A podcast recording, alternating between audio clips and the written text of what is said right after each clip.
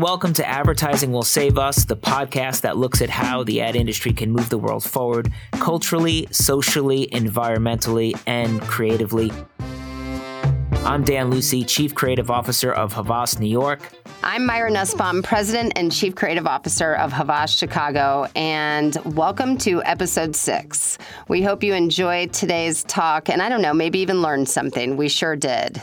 Each week, we'll be speaking to a different inspiring business leader, creative, ad tech watchdog, writer, or activist to show how, through its power to reach millions of people, our industry, advertising, however ironic this may sound, can save us. As always, we'll start by acknowledging our faults as an industry because we all know that advertising hasn't always had the best reputation for making the world a better place. So, we asked people on social what they find really problematic about the advertising industry. And this week we heard from Dotun Bello. Sorry, apologies if I'm saying your name wrong, uh, but it's a great quote. They write I think the most annoying bit of advertising is the hate from the inside the industry. There's an overwhelming amount of pessimism. Been in this industry over a decade, and although there's enough to hate, I love it and I owe so much to it. So for me, less hate, more passion, if you will. Myra, uh, I think we have to talk about this. Yes, I totally agree. Even though I think I'm on the pessimistic side a lot of the times. Dan, I think you can agree with that. yeah. It's hard not to be pessimistic. And I do think that this industry attracts people with a higher level of skepticism, which can be very healthy, right? Because it keeps us honest, but it can't turn to deep negativity. Yeah, I agree. I it's almost the optimists among us that have an easier time because mm. I think just the nature of what we do. I mean, I think there's so many ways our ideas can die, right? Yes. There's so many things that could happen. Our industry turns on a dime. And I think that if you're the kind of person that can wake up each day and believe something good can happen, uh, you have the energy to kind of create new work, put new work out there, and things do happen. And it's interesting. You have to remind yourself because it's easy to get down. I almost yeah. think that it might be less realistic to be this optimistic, but it's yeah. almost like a personality defect that benefits people in our industry. And, and then I also go back to I, I love the people, and you spoke about they're pessimistic, and I think they're pessimistic in the right way. The people in our industry because I don't I don't think they're full of shit. So if I'm being honest, right, whether they're optimists at heart, I don't think they're full of shit. I don't think that they're quick to drink the Kool-Aid. I think they they're curious by nature, and so they'll kind of pull some strings and they'll really look at things. And I think they we have uh, again maybe even just speaking for the for the creatives among us, we have an ability to kind of see things for how they really are. And to kind of mm-hmm. understand them, embrace them, and, and kind of bring them life. Because if it's not authentic, it's it's we're almost all allergic so I think that the people in our industry can make a difference, want to make a difference, and are making a difference overall. So I do think that more positivity, and I think we should be less hard on the industry as a whole. We have to see the bright side, the positive outcomes, and lean into the optimism, like you said. If you have a beef with our industry, please tweet us at at Havas, hashtag advertising will save us, or email podcastfeedback at havas.com. This week, we're joined by Dana Thomas. Dana is a best selling author, veteran journalist, and currently a contributing editor of British Vogue. Most recently, she is the author of Fashionopolis The Price of Fast Fashion and the Future of Clothes.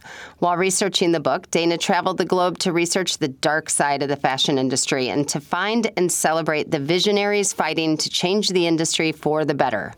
Dana also hosts The Green Dream, a podcast focused on sustainability and human rights. Dana, thank you so much for joining us on the podcast. I believe you're our first guest who is joining us from Paris, if our information is true. Um, from Paris's left bank. Yeah, there we go. I love that. Can you start off by telling us a bit about who you are and your career? I mean, you're obviously fascinating, and you know you're a big time person in the fashion industry, and uh, you're sort of a multi hyphenate. So just tell us a little bit about your journey and and what you do, and then please, if you could, critique Myra and um, my outfit as well, since you are such an um, expert in the fashion world. Describe to the listeners what, what, what we're wearing. Okay. Well, I'm I'm a 30 year veteran foreign correspondent. I, I write about fashion, but I write about other things too culture, arts, decor, politics, news. I, I, started at the Washington Post in Washington, D.C. back in the late 80s under the legendary editor Ben Bradlee. Oh, yes, I did. and he was as hot and fabulous as as he is depicted in the movies. I loved Ben. But I married a Frenchman, so I moved to Paris in 1992, and I've been here ever since as a foreign correspondent. And now I'm the European sustainability editor for British Vogue. Wow. And then, more importantly, I have a podcast too. It's called The Green Dream with Dana Thomas, and it is a feature like podcast about all things having to do with sustainability and the environment and planet and people, but from a positive point of view. I call it the podcast of hope. Oh, we love that. That's sort of what we're hoping to do with ours as well. So that's why we're so excited to have you here as our guest. Can you um, tell us how you? The outfits, Myra. Oh, I didn't do the outfits oh, yet. But you can only see like four inches of them. So, about what you're wearing, I see a very cool denim jacket that's, oh. that's kind of washed in a grayish black has a nice look and works really well against your background, which is also kind of a brown wash.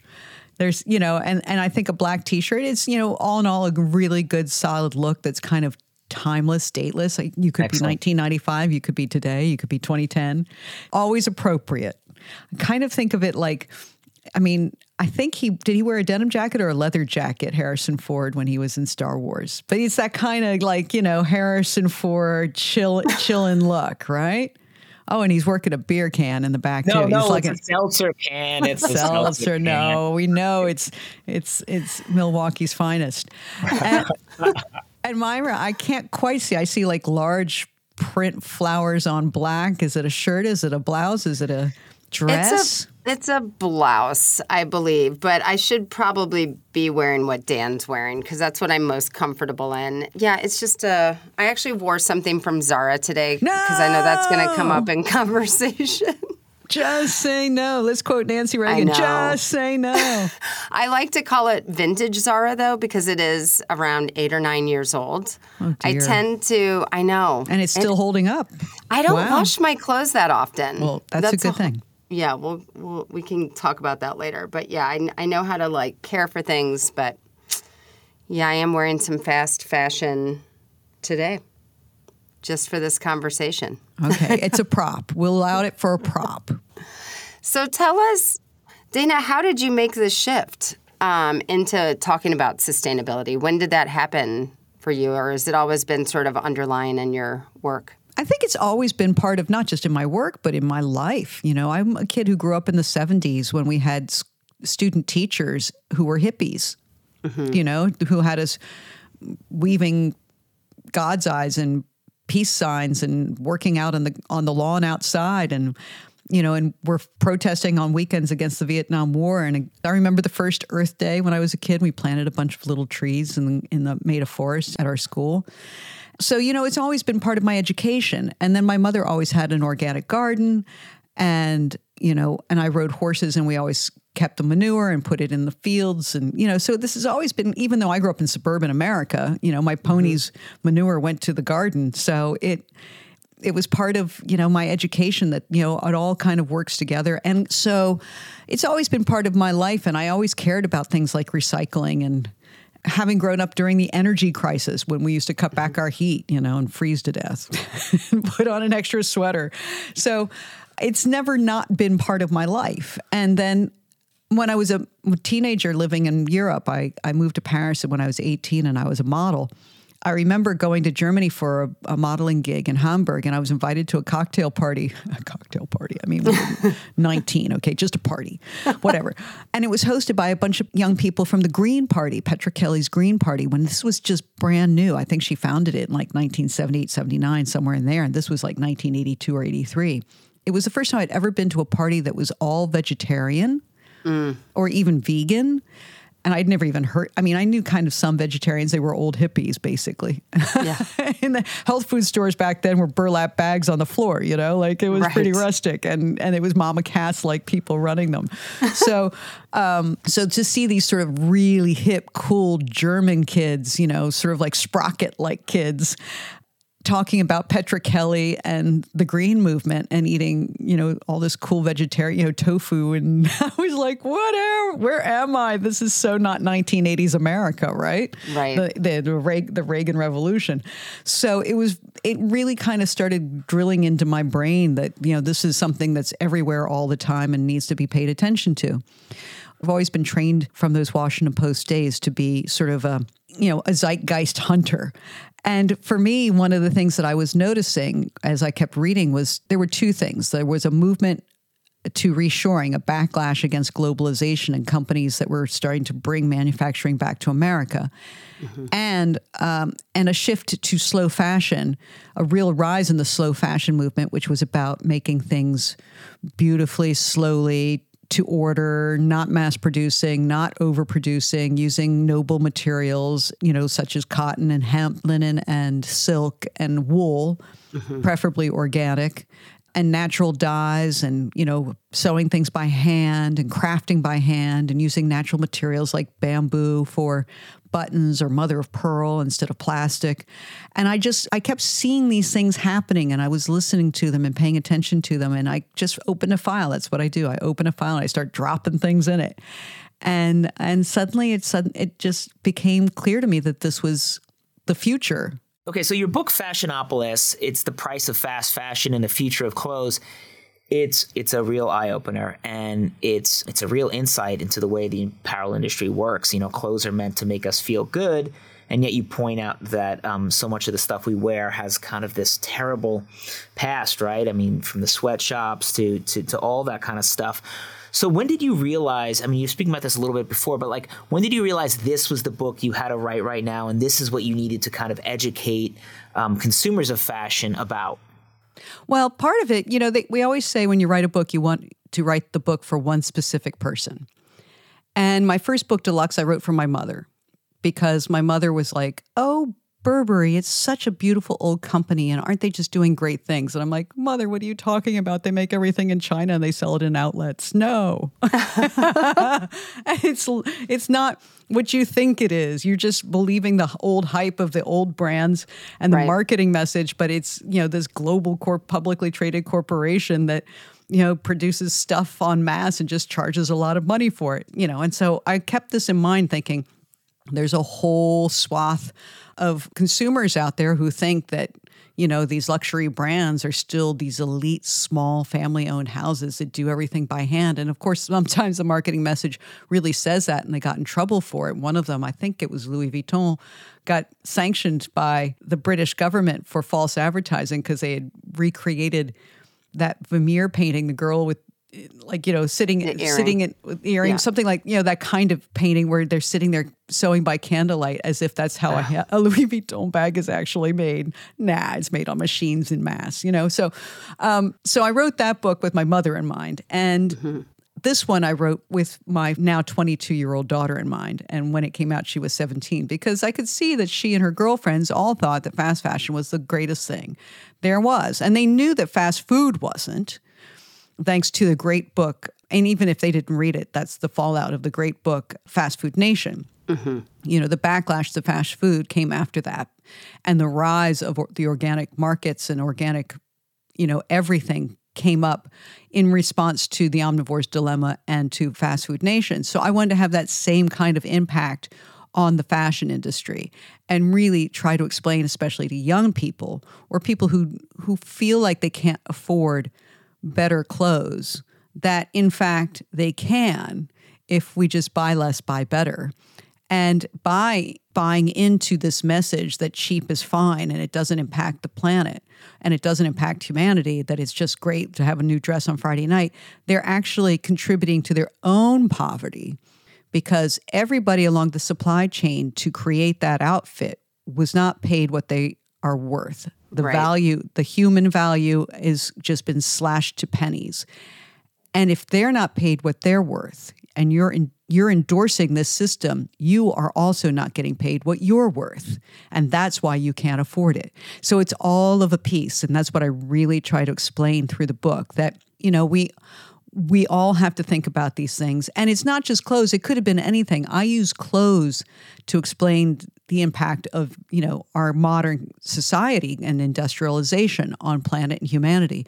But it's much easier to explain it by describing how jeans are made. We all wear jeans. At any given point of the day half the world is wearing jeans.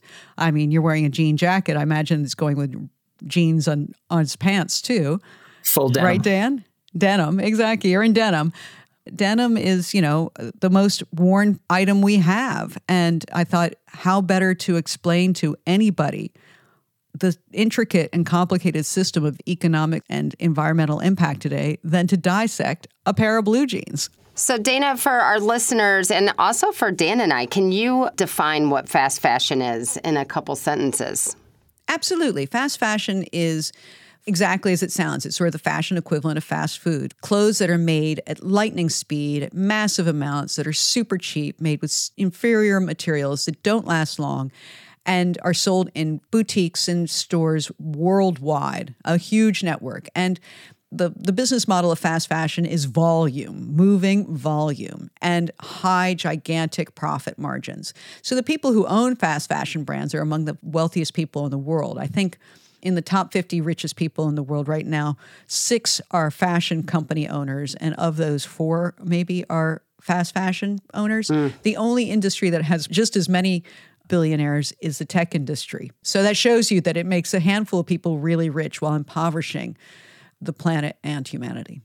You're making this H&M shirt feel very hot right now. I may end up just having to take it off.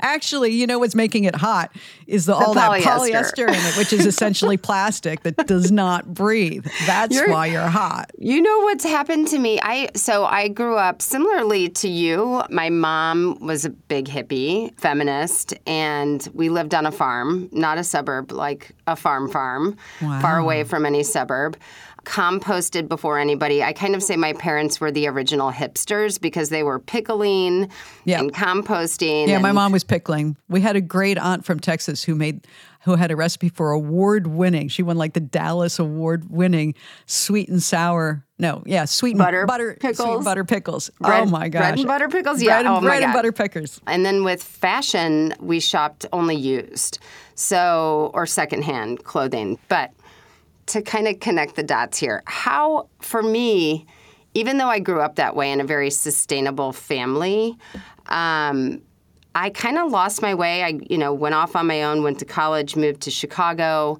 I'm really busy. I have three kids. How do I know really truly what I'm buying? Look at the ingredients. Think of think of polyester as like single-use plastic. You know, yeah. you, are now f- refilling your water bottle, and you have a really nice thermal water bottle. So think of, you know, you got rid of the plastic bottles and the plastic straws, get rid of the plastic clothes. Yeah. Like that's a very elemental way of starting out. And also nylon, which is the same thing. The only problem is most bathing suits are made of nylon. Oh, right. But there are and then they also have elastane for stretch. Same with your blue jeans. All that stretch is elastane which is petroleum based. But some I've just recently met a company head in in Milan who has denim mill where he's making the stretch denim using, you know, the the, the original stretch rubber. Oh wow. Oh. And as he's created a rubber thread that that works like elastane, like spandex, and actually holds up better. And then, the, in theory, with these organic cotton and sustainable cotton denim jeans with this rubber in it, they're bi- and naturally dyed, they're biodegradable, which is great. But you know, there's a company called ECONYL out of Italy that takes old fishing nets and old carpeting and regenerates that nylon, so it's in its second, third, fourth, or fifth life. Is there a website that's aggregating companies that are using these more sustainable practices. Retailers do have what they call their green edit or their sustainable section. Net-a-Porter has one, and Matches Fashion has one, and you know, so you can find it, or you can just. There are plenty of websites out there that do sell. There's a great company I know called Rêve en Vert. This is a terrible name. It's in French. So if you don't speak French, you go, what? But it means dream in green. And the short version of it is Rev, R E V. And Rev and then E N en and then Vert V E R T, Rev en Vert. And it is a sustainable marketplace. It's like the green Amazon. Right. And everything they sell has been very well vetted. So you can just go there and you will find, you know, anything from sheeting and mattresses to clothes and shoes. That's that's definitely carbon neutral or even positive. Very cool. Yeah. In, in your book, you talk about some of the innovations that are going to make clothing more sustainable, but you also talk a little bit about some of the, the brands that are getting it right. You, you mentioned Stella McCartney, mm. um, and kind of she was green before it was cool.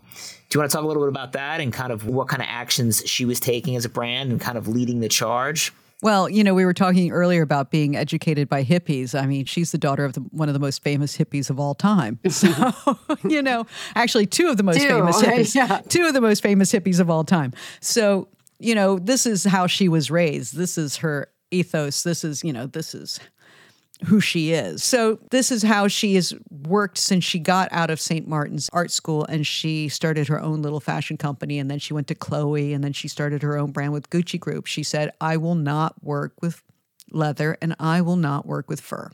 Yeah. And this, everyone thought she was crazy. And now they're like, oh no, she was just ahead of the curve, like yes. you said. Just like everyone thought Prince Charles, now King Charles, was crazy for talking about the environment 50 years ago and now they call him the climate king. So, you know, when you're ahead of the curve, you just have to wait for everyone to catch up. Stella, Stella's once she got the the leather thing worked out and she got the fur thing worked out and she proved you could be a profitable fashion company without using these two materials, then she started looking at other things and she decided to use recycled cashmere instead of virgin cashmere and she's making sure that her cotton is organic. As she said, if organic cotton is considered a luxury, then why aren't all luxury brands only sourcing organic cotton? Mm. Right? Great point. She she really has uh, taken this idea of being a conscious brand all the way through the brand from beginning to end, materials and uh, her whole supply chain. And then there are other brands that are doing this and designers too, like Gabriela Hearst, who has her own brand in New York and then works for Chloe in Paris. And Chloe recently earned its B Corp certification, which means that it met the criteria as being both respectful to planet and humanity. And they were the first luxury brand to do so. This is how they spent COVID, rebuilding the brand from ground up to qualify for B Corp and to really change their mission. And they did, which is fantastic because it's hard for these big companies to to pivot. It really is. And there are old guys at the top who, who, I just heard about this the other day who say, you know, but why should we change anything? We know it works well as we have it and we make a lot of money. Why should we invest in these things that aren't tested yet and aren't aren't bankable? Why should we spend this money and lose money when we know when in fact all we want to do is make, make money. money.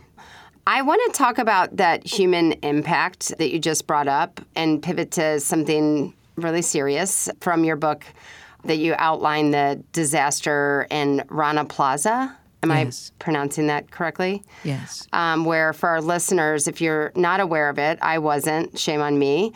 There was a manufacturing complex in Bangladesh that collapsed in 2013 as a result of poor infrastructure and a total disregard for the safety of the workers employed there.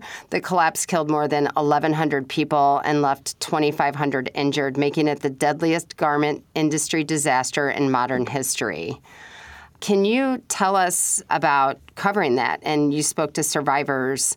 What was that experience like hearing their stories? Well, for the book, I flew to Bangladesh. I did not go when it when it happened, mm-hmm. um, but I went for the five year anniversary. I've always found mm. as a journalist that sometimes the most interesting story comes after, after. the story.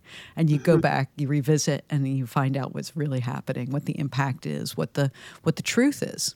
Yeah. And so I went there for the fifth anniversary and spent a few days at the factory site, which is now a big empty lot, a huge city lot.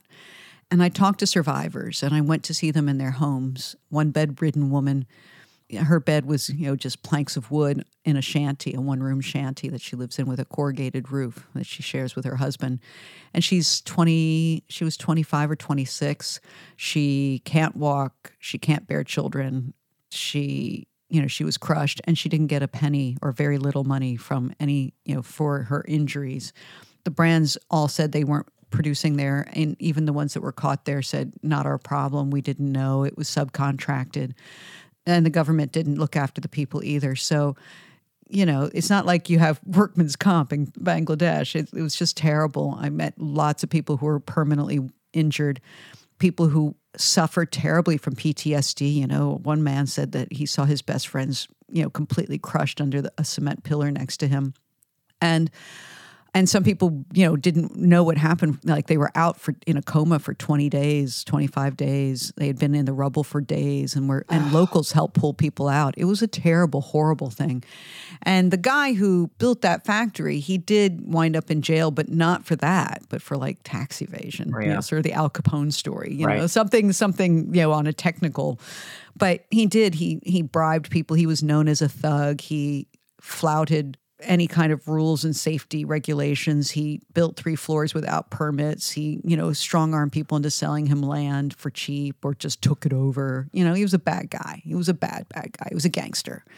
And that factory collapse did push the industry into putting in more safety rules, especially with fires, because it followed less than a year after a big factory fire that killed more than 100 people also in in the same area. But still it's it's sketchy it's bad. And people when i went there people were earning $68 a month. That was the minimum wage to work in a garment factory. At the time zara's owner was worth 68 billion dollars. Can you imagine? That's a lot of zeros difference. And I'm these taking people my shirt off. Here we go. for the Uh-oh. podcast Da, listeners. da, I'm da. taking it off. I can't. Don't worry. There's a tank top underneath. It's made of cotton.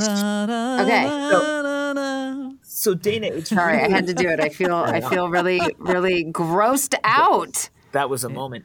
Uh, by having that shirt on. but don't burn it because it'll just melt No, I'm gonna have to like turn it into a stuffed animal for my kids or something. No.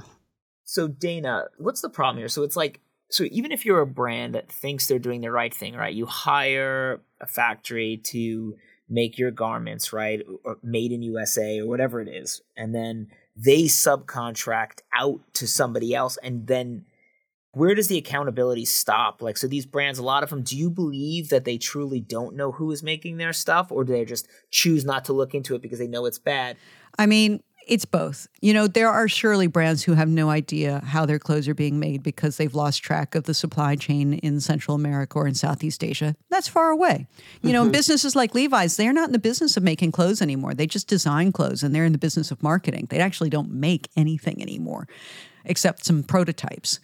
They contract everything. They closed all their factories and they got out of the business of manufacturing as so many, as most fashion companies did during the 1990s and the early 2000s. In this huge wave of globalization, they shipped everything offshore to places where they don't have to pay maternity leave, they don't have to pay vacation, they don't have to pay anything. You know, Levi's, I write about a, an amazing case story in Georgia.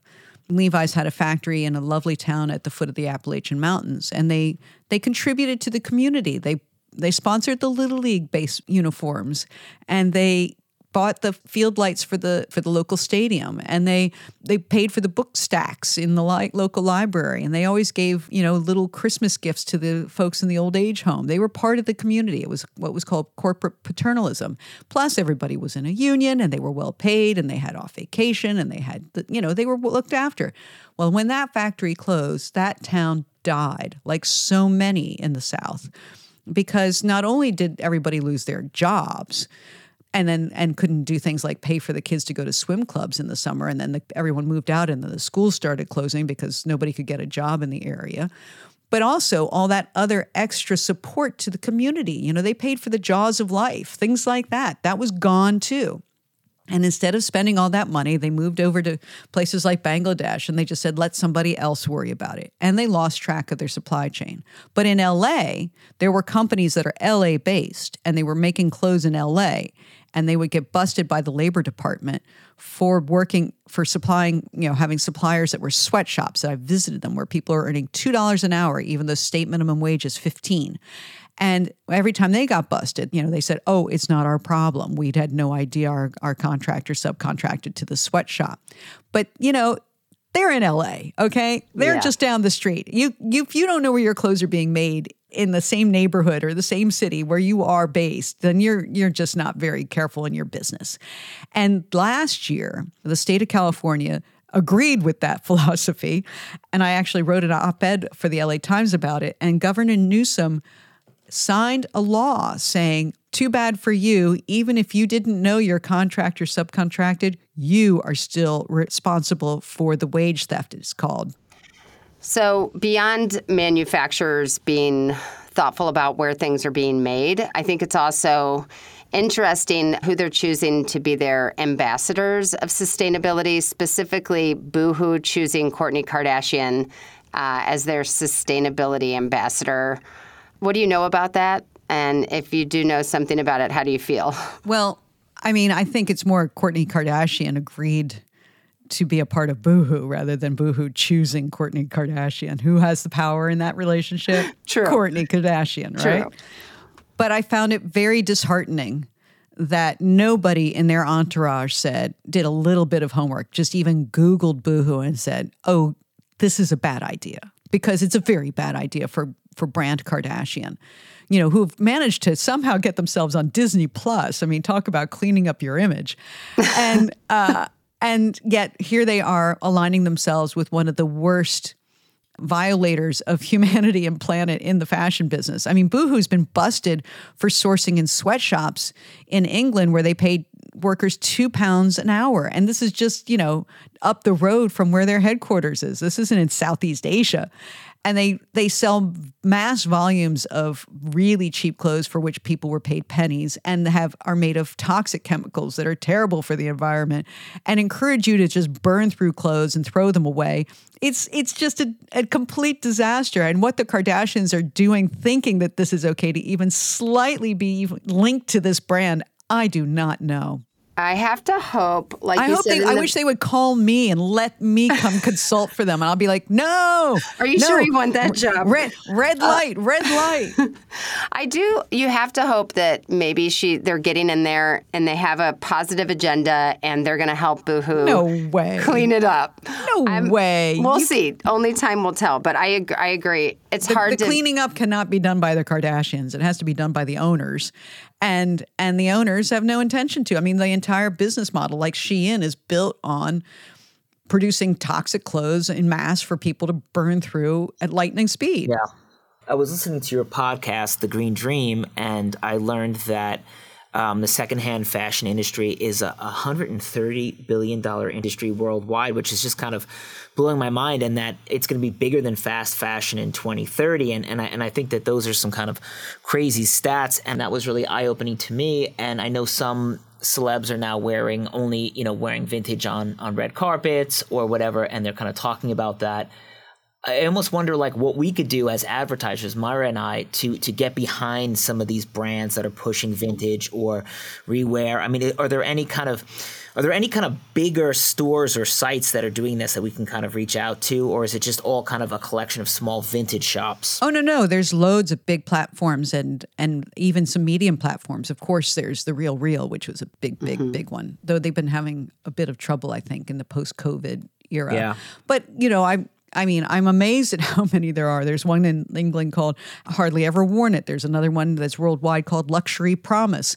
They're all over the place. And then, of course, I just recently interviewed Cameron Silver of Decades, which was one of the original uh, secondhand couture shops in Hollywood, and he dresses the red carpet people, but also you know just anybody who wants a really beautiful look for a special occasion. And he's available online as as well as in his shop in West Hollywood. And then he does trunk shows all over the country. So he'll come to Nashville, and he'll come to Houston and Dallas and show you some really great stuff.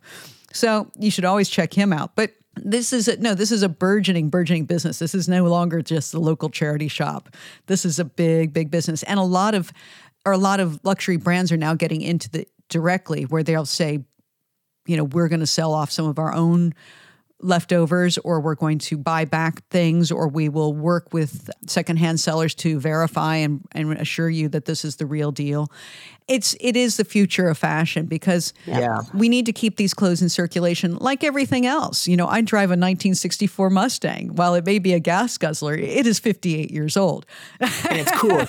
It's pretty cool. it's oh, pretty that cool. pretty cool. So you know, keeping cool. it in circulation, it's better for me to keep Yeah. restoring and keeping that car running and using it alternating that with my my my bicycle than it is for me to keep going out and buying a new car every year.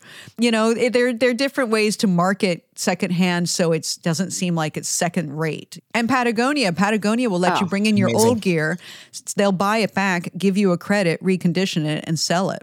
H&M does that as well. I don't know how much I believe it. I feel like so skeptical, hmm. but I have to. Their their original product isn't quite as sturdy as Patagonia. Right. Did you see? I think it's called Loop, the Loop store, the concept store, where I think they launched it in China, but you could bring in an item, put it in a machine, and it comes out. It's a sweater, and it becomes a pair of Yeah. pants. Exactly. This is the future of fashion. We have Um, yeah. to keep these things in circulation and not dump them into landfill because two thirds are made of plastic, Yeah. being polyester and nylon, so they never biodegrade. Yeah. Do you? I have to ask one more question specifically about advertising, what Dan and I do for a living. How can advertising contribute to a better relationship with our clothing? How can we encourage people to be more responsible or thoughtful about what they wear? Well, in all these different ways, like talk about circularity through advertising, you know, talk about renting through advertising, talk about things like wash your clothes less. You talk, you mentioned in, at the top of the show that you don't wash your clothes very often. Well, that's great. We wash our clothes too much. You should never wash your blue jeans, or at least not very often. Wash them, you know, when they start being able to walk out the house themselves, then you can wash them. But until then, you know, like denim doesn't like to be washed. I saw, you know, original Le- Levi's that were from the 19th century. They'd never been washed and they'd just been passed down from miner to miner. Each time they struck gold then or silver, then they gave their Wow. they took their money, ran and gave their their jeans to the next guy to crawl around in the mines. So, you know, there's there's plenty of ways to perpetuate this message that burning through stuff and throwing it away is not a responsible way of living. It's not a green way of living and we will never meet the Paris Climate Agreement goals set, you know, for 2050 if we continue to live that way. Then we all need to live a greener life. It's a really important point and i think that we all have to do our part to get that message out there and to kind of practice what we preach. I think people will follow and if brands start buying back and i think advertising as advertisers and marketers i do think it's up to us to kind of push for that. I know that we work with some laundry detergents globally i think there's one called vanish in the uk that works with our uk agency and they have a whole program called um, Rewear. generation rewear right exactly. And it's and it's encouraging and it's kind of good. It's like because there are some detergents that are easier on the clothes than others and they're just better and, they, and they're kind of encouraging you to like take good care of your garments right? So you don't throw them out as much or look to buy vintage and then their detergent will actually get them clean. So you feel like you know even though it's from somebody else or it's sitting in a store and it might have that kind of vintagey smell you can kind of clean it off but but again i think i think that's really important You know, it's interesting that the person who told me wash your clothes less and wash them on the short cycle and wash them with cold water that'll give them a longer life and you're using less energy and you're using less water. You know who said that? The head of Procter and Gamble's soap and laundry division. So Great. Yeah. clearly the industry is, you know, trying to be green up and said, "Listen, give your clothes a longer life and do us all a favor, you know? Save help your wallet, help the planet." It's great. People get it. Everybody's coming around. Well, not everybody, but more people. And I think also brands should just really trumpet, but honestly, their their green cred. I've I've heard of some brands who are very green and don't talk about it. And meanwhile, you have plenty who are greenwashing who say, "Oh, we're only using sustainable and green products." And then you dig a little deep and you're like, "No, those sequins have, have petroleum in them, and no, that that plastic sealant on your handbags is PVC. No, no, no, no, no, no, no." So Yeah. you know, I think honesty in your marketing is key. I think if you tell the truth about how what your green cred is, and it turns out to be true, you know that it is verifiable, uh, consumers will trust your brand more. And if you get busted because you're just like weaving a green web, a greenwashing web, and you get found out, that will wound your brand deeply. So I think you know truth in advertising is incredibly important. And if you've got green cred, make the most of it. It's very funny because once I said something about this to a luxury brand executive and he called me back. Are we allowed to swear on this show? yeah In a French accent. And he said, But we are not like McDonald's. McDonald's makes shit that makes people fat. To oh which I could only think, and you make sheet that makes people broke. Yeah, yeah that's, a, that's a great comeback. So one one last question. We always wrap up each podcast, and I know that everybody has to play their role in kind of making fashion more sustainable and making it more equitable for d- different people who are working in the actual factories around the world. But we like to think that marketing could play a huge role in, in issues like these. So, Dana, we have to ask you: Do you think advertising uh, will save us on this one, or at least partially? I think advertising will definitely help. Definitely, definitely help. Because how else do we get the message out there? It's how you you communicate to the broader public and and I feel like if if the right message is sent to the broader public, that yes, you will see an impact. I mean, that's why I'm making so much noise with my book. I'm, you know, still out here banging the drum for my book three years after publication because I think it's an important subject that people need to know about. And the more we talk about it and the more the message is disseminated, the more positive impact we'll have. Well, we'll beat the drum with you and we'll tune in to your podcast for sure, Green Dream. And please, everybody that listens, tune in to hear Dana talk more about how you can be part of the solution to fast fashion. Thank you, Dana. Thank you. So she thinks advertising could play a part. And I look, this is an issue that, speaking personally, I don't think enough about. I think that it's easy to, when you start thinking about sustainability, my brain starts to go to like recycling and like, you know what I mean? And like earth friendly materials and all that. But it is true. It's, it's probably, you know, that fast fashion. And, and on some hands, it's great because it provides really nice items to the masses, but at the same time, it encourages us all to not buy five great pieces or 10 great pieces and keep them for a couple years, but to kind of cycle in and cycle out large numbers of clothing that just end up in landfills. And, and because they're so cheap, they need to really exploit a population, a third world population, in order to make them. I mean, I just feel like I need to go home and start over with my whole closet. I mean, it's a lot, but I, I think it's easy to be overwhelmed by it or to think it's okay if I buy some cheap fast fashion, but really talking to her makes me feel differently. I've known it's wrong for years, and while I don't buy a lot of clothes and I tend to rewear my things for a very long time, I still have an H&M shirt on or a Zara shirt on some days. And I can do better than that. So she gave me a lot of inspiration to be more thoughtful about it. And also what I'm dressing my three kids in. I mean, I have a lot of impact on the planet right now just by the sheer fact that I'm dressing for humans. Yeah, it seems like there's a huge business opportunity in recycling kids' clothing. Yes. Fashion's not going to go away ever. We just have to do it more responsibly. Yeah, I agree with you. Okay, so we have one more segment for all of you before we wrap it up. We call it The Kids Are All Right, and each week we'll bring on someone brand new to the industry to hear how they plan to change it for the better. This week we're hearing from Jordan Gravely, a junior copywriter at Havas Chicago. I'm Jordan Gravely. I'm a junior copywriter at Havas, and I have been a copywriter since 2021. I think there's like a couple different things that I definitely feel like advertising can do, but I think one of the biggest ones is that we have so much power over the people that consumers are seeing, the images, the kind of impact that who we get to see and the stories that get told is so, so crucial and so powerful in a really subliminal way. And then, kind of in the same vein, making sure that the people that are making ads are reflective of the world around us so we can make sure the messaging that we're putting out is reflective of the world as it truly exists.